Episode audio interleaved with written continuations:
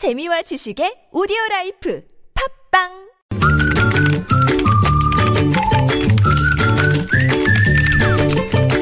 뉴스보다 재밌고 뉴스보다 뜨거운 무적의 댓글 시간입니다.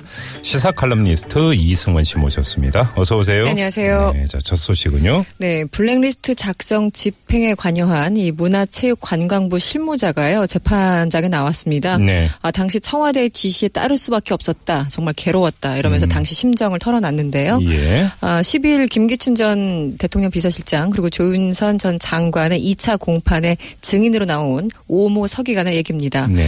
아, 이런 얘기를 했습니다. 이 예술계 사정을 잘 알고 있었기 때문에 저도 굉장히 고통스러웠다라고 어, 증언을 했고요. 네. 기본적으로 BH 그러니까 청와대를 뜻하죠. 음. 아, 청와대 지시사항이 공무원에게는 가장 강력하다. 지시를 하면 거부하지 못하며 기본적으로 이행을 해야 되는 구조다 이렇게 주장을 했습니다. 예, 예. 아 그러면서 오 서기관은요 이 같은 지시의 출처가 한마디로 김기춘 전 실장이라고 들었다고 진술을 했습니다. 네. 그러자 이제 김 전 실장 측의 변호인이 물었습니다. 이 업무상 지시가 강력하게 내려갔다고 이것을 협박이냐 강요 이렇게 생각한 적이 있느냐 이렇게 네. 물었더니 어, 증인으로 나온 이 오모 행정관은 어, 협박은 모르겠고 강요된 측면은 있다고 생각한다 이렇게 음. 답을 했다고 합니다. 네. 댓글로 바로 가죠. 네. 청와대에서 하라고 지시를 하는데 안 할 수 있는 공무원이 누가 있겠습니까? 네. 하극상이라고 좌천될 게 뻔한데요. 예. 어떤 분은 또 뭐 죽인다, 자른다 이런 말로만 해야지 협박인가요? 어, 블랙리스트라는 그 자체만으로도 이미 협박입니다. 레이저, 레이저 눈빛도 협박 아니었어요? 그렇죠. 네. 맞습니다. 네. 어, 강요를 해서 그 강요를 이행하지 않았다면 협박이 들어갔겠죠. 그러니까 강요를 순순히 따른 거고요. 한마디로 강요나 협박이나 그게 그거다. 이런 네. 주장들. 어, 정유라 씨 보세요. 승마대회 조사하던 국장, 과장 다 날려버렸는데 어떤 공무원이 소신껏 거부하겠습니까? 음. 어떤 분은요 또 이런 음, 얘기를 했어요. 김기춘 전 실장은요, 이 최근 40년 전에 제일교포 간첩 조작 사건을 아, 영화화했던 자백이란 영화를 보고 아, 과거 행적이 드러나자 심적 압박을 좌파 탄압으로 틀어막고 싶었을 겁니다. 이렇게 오호. 해석해 주신 분도 계셨고요. 예. 이번 게이트의 실상이 알려지기 전까지 검찰도 공모자입니다. 발 담그는 것도 빠르고 빼는 것도 무지 빠르네요. 이러면서 검찰에 또 화살을 돌렸고요. 예.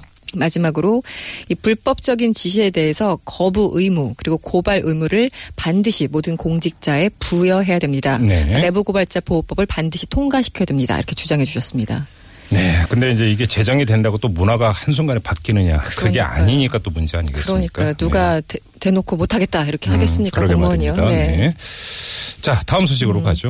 네, 보건복지부가 지난해 7월부터 11월 사이에 삼성 서울병원 홍진표 교수팀에 의뢰한 조사에 따르면요. 예.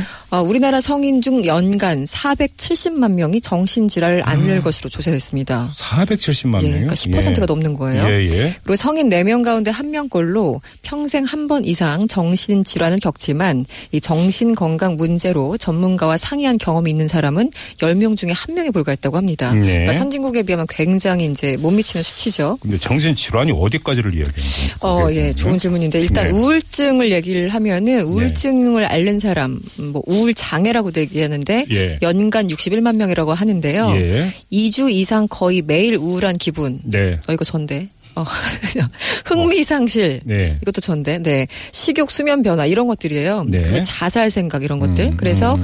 아, 이런 것들 평생 유병률이 5.0%로 집계가 됐습니다. 예. 그리고 이제 여기서 말씀드리는 그러니까 평생 유병률이라는 거는 평생 동안 한 번 이상 정신질환을 앓을 수 있는 가능성이고 예.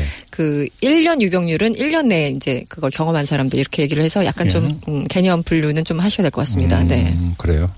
댓글 어떻게 달렸어요? 댓글 그 공감하는 분들도 상당히 많았어요. 근데 이제 음. 우리나라에는 아직 정신 건강하면 그냥 미친 사람들이 가는 곳을 생각하니까 병원을 안 찾게 되는 겁니다. 이런 예. 사회 문화를 꼬집어 주셨고요. 네. 어, 역시 어, 사회적으로 정신 질환을 터부시하는 게 가장 큰 문제입니다. 음. 감기 같은 걸로 생각하면 훨씬 쉬울 것 같습니다. 네. 이거 굉장히 좋은 멘트 같아요. 그리고 네.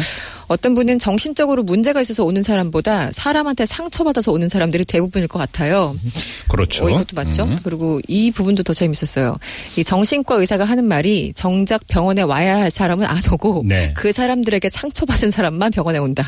이거 정말 예, 콕 집어서 정말 말씀 잘하신 음. 것 같고요. 음, 선진국에서는 나이 많은 사람들은 별 문제 없더라도 정신과 주치의가 있다고 하더라도 고요 예. 우리나라도 필요한 것 같습니다. 음, 음. 아, 그리고 어떤 분은 사람은 누구나 자신들만의 정신병을 가졌다고 합니다. 자기 혹은 주변 사람한테 피해를 주면 당연히 병을 찾아야 되는 게 도리 아닐까요? 예. 마지막으로 옆에서 보면 심각한 사람 많아도 정신과 진료 받아다 받아라 이렇게 얘기를 하면 왼수가 됩니다. 음. 그렇기 때문에 차라리 의무적으로 건강 검진을 해야 됩니다. 음. 이런 어, 댓글을 남겨주셨습니다. 제가 또 어디서 들은 얘기인데요. 이게 그 정신병을 이상하게 볼 이- 이유도 전혀 없는 거죠. 그렇죠. 그러면 이제 그 네. 찾아서 치료를 받아야 되는데 또 한편으로는 불필요하게 네. 정신병의 종류를 너무 많이 만들어내는 아. 의료계의 문제도 있다. 그래서 이 백서 이런 걸 보면 1년 사이에 뭐 100개 몇 개 이렇게 늘어나는 무슨 무슨 장애라고 하는 아 정말요? 이런 오. 것들도 좀 문제 아니냐 이렇게 지적하는 소리를 제가 들은 바가 있었습니다. 그 진입 장벽이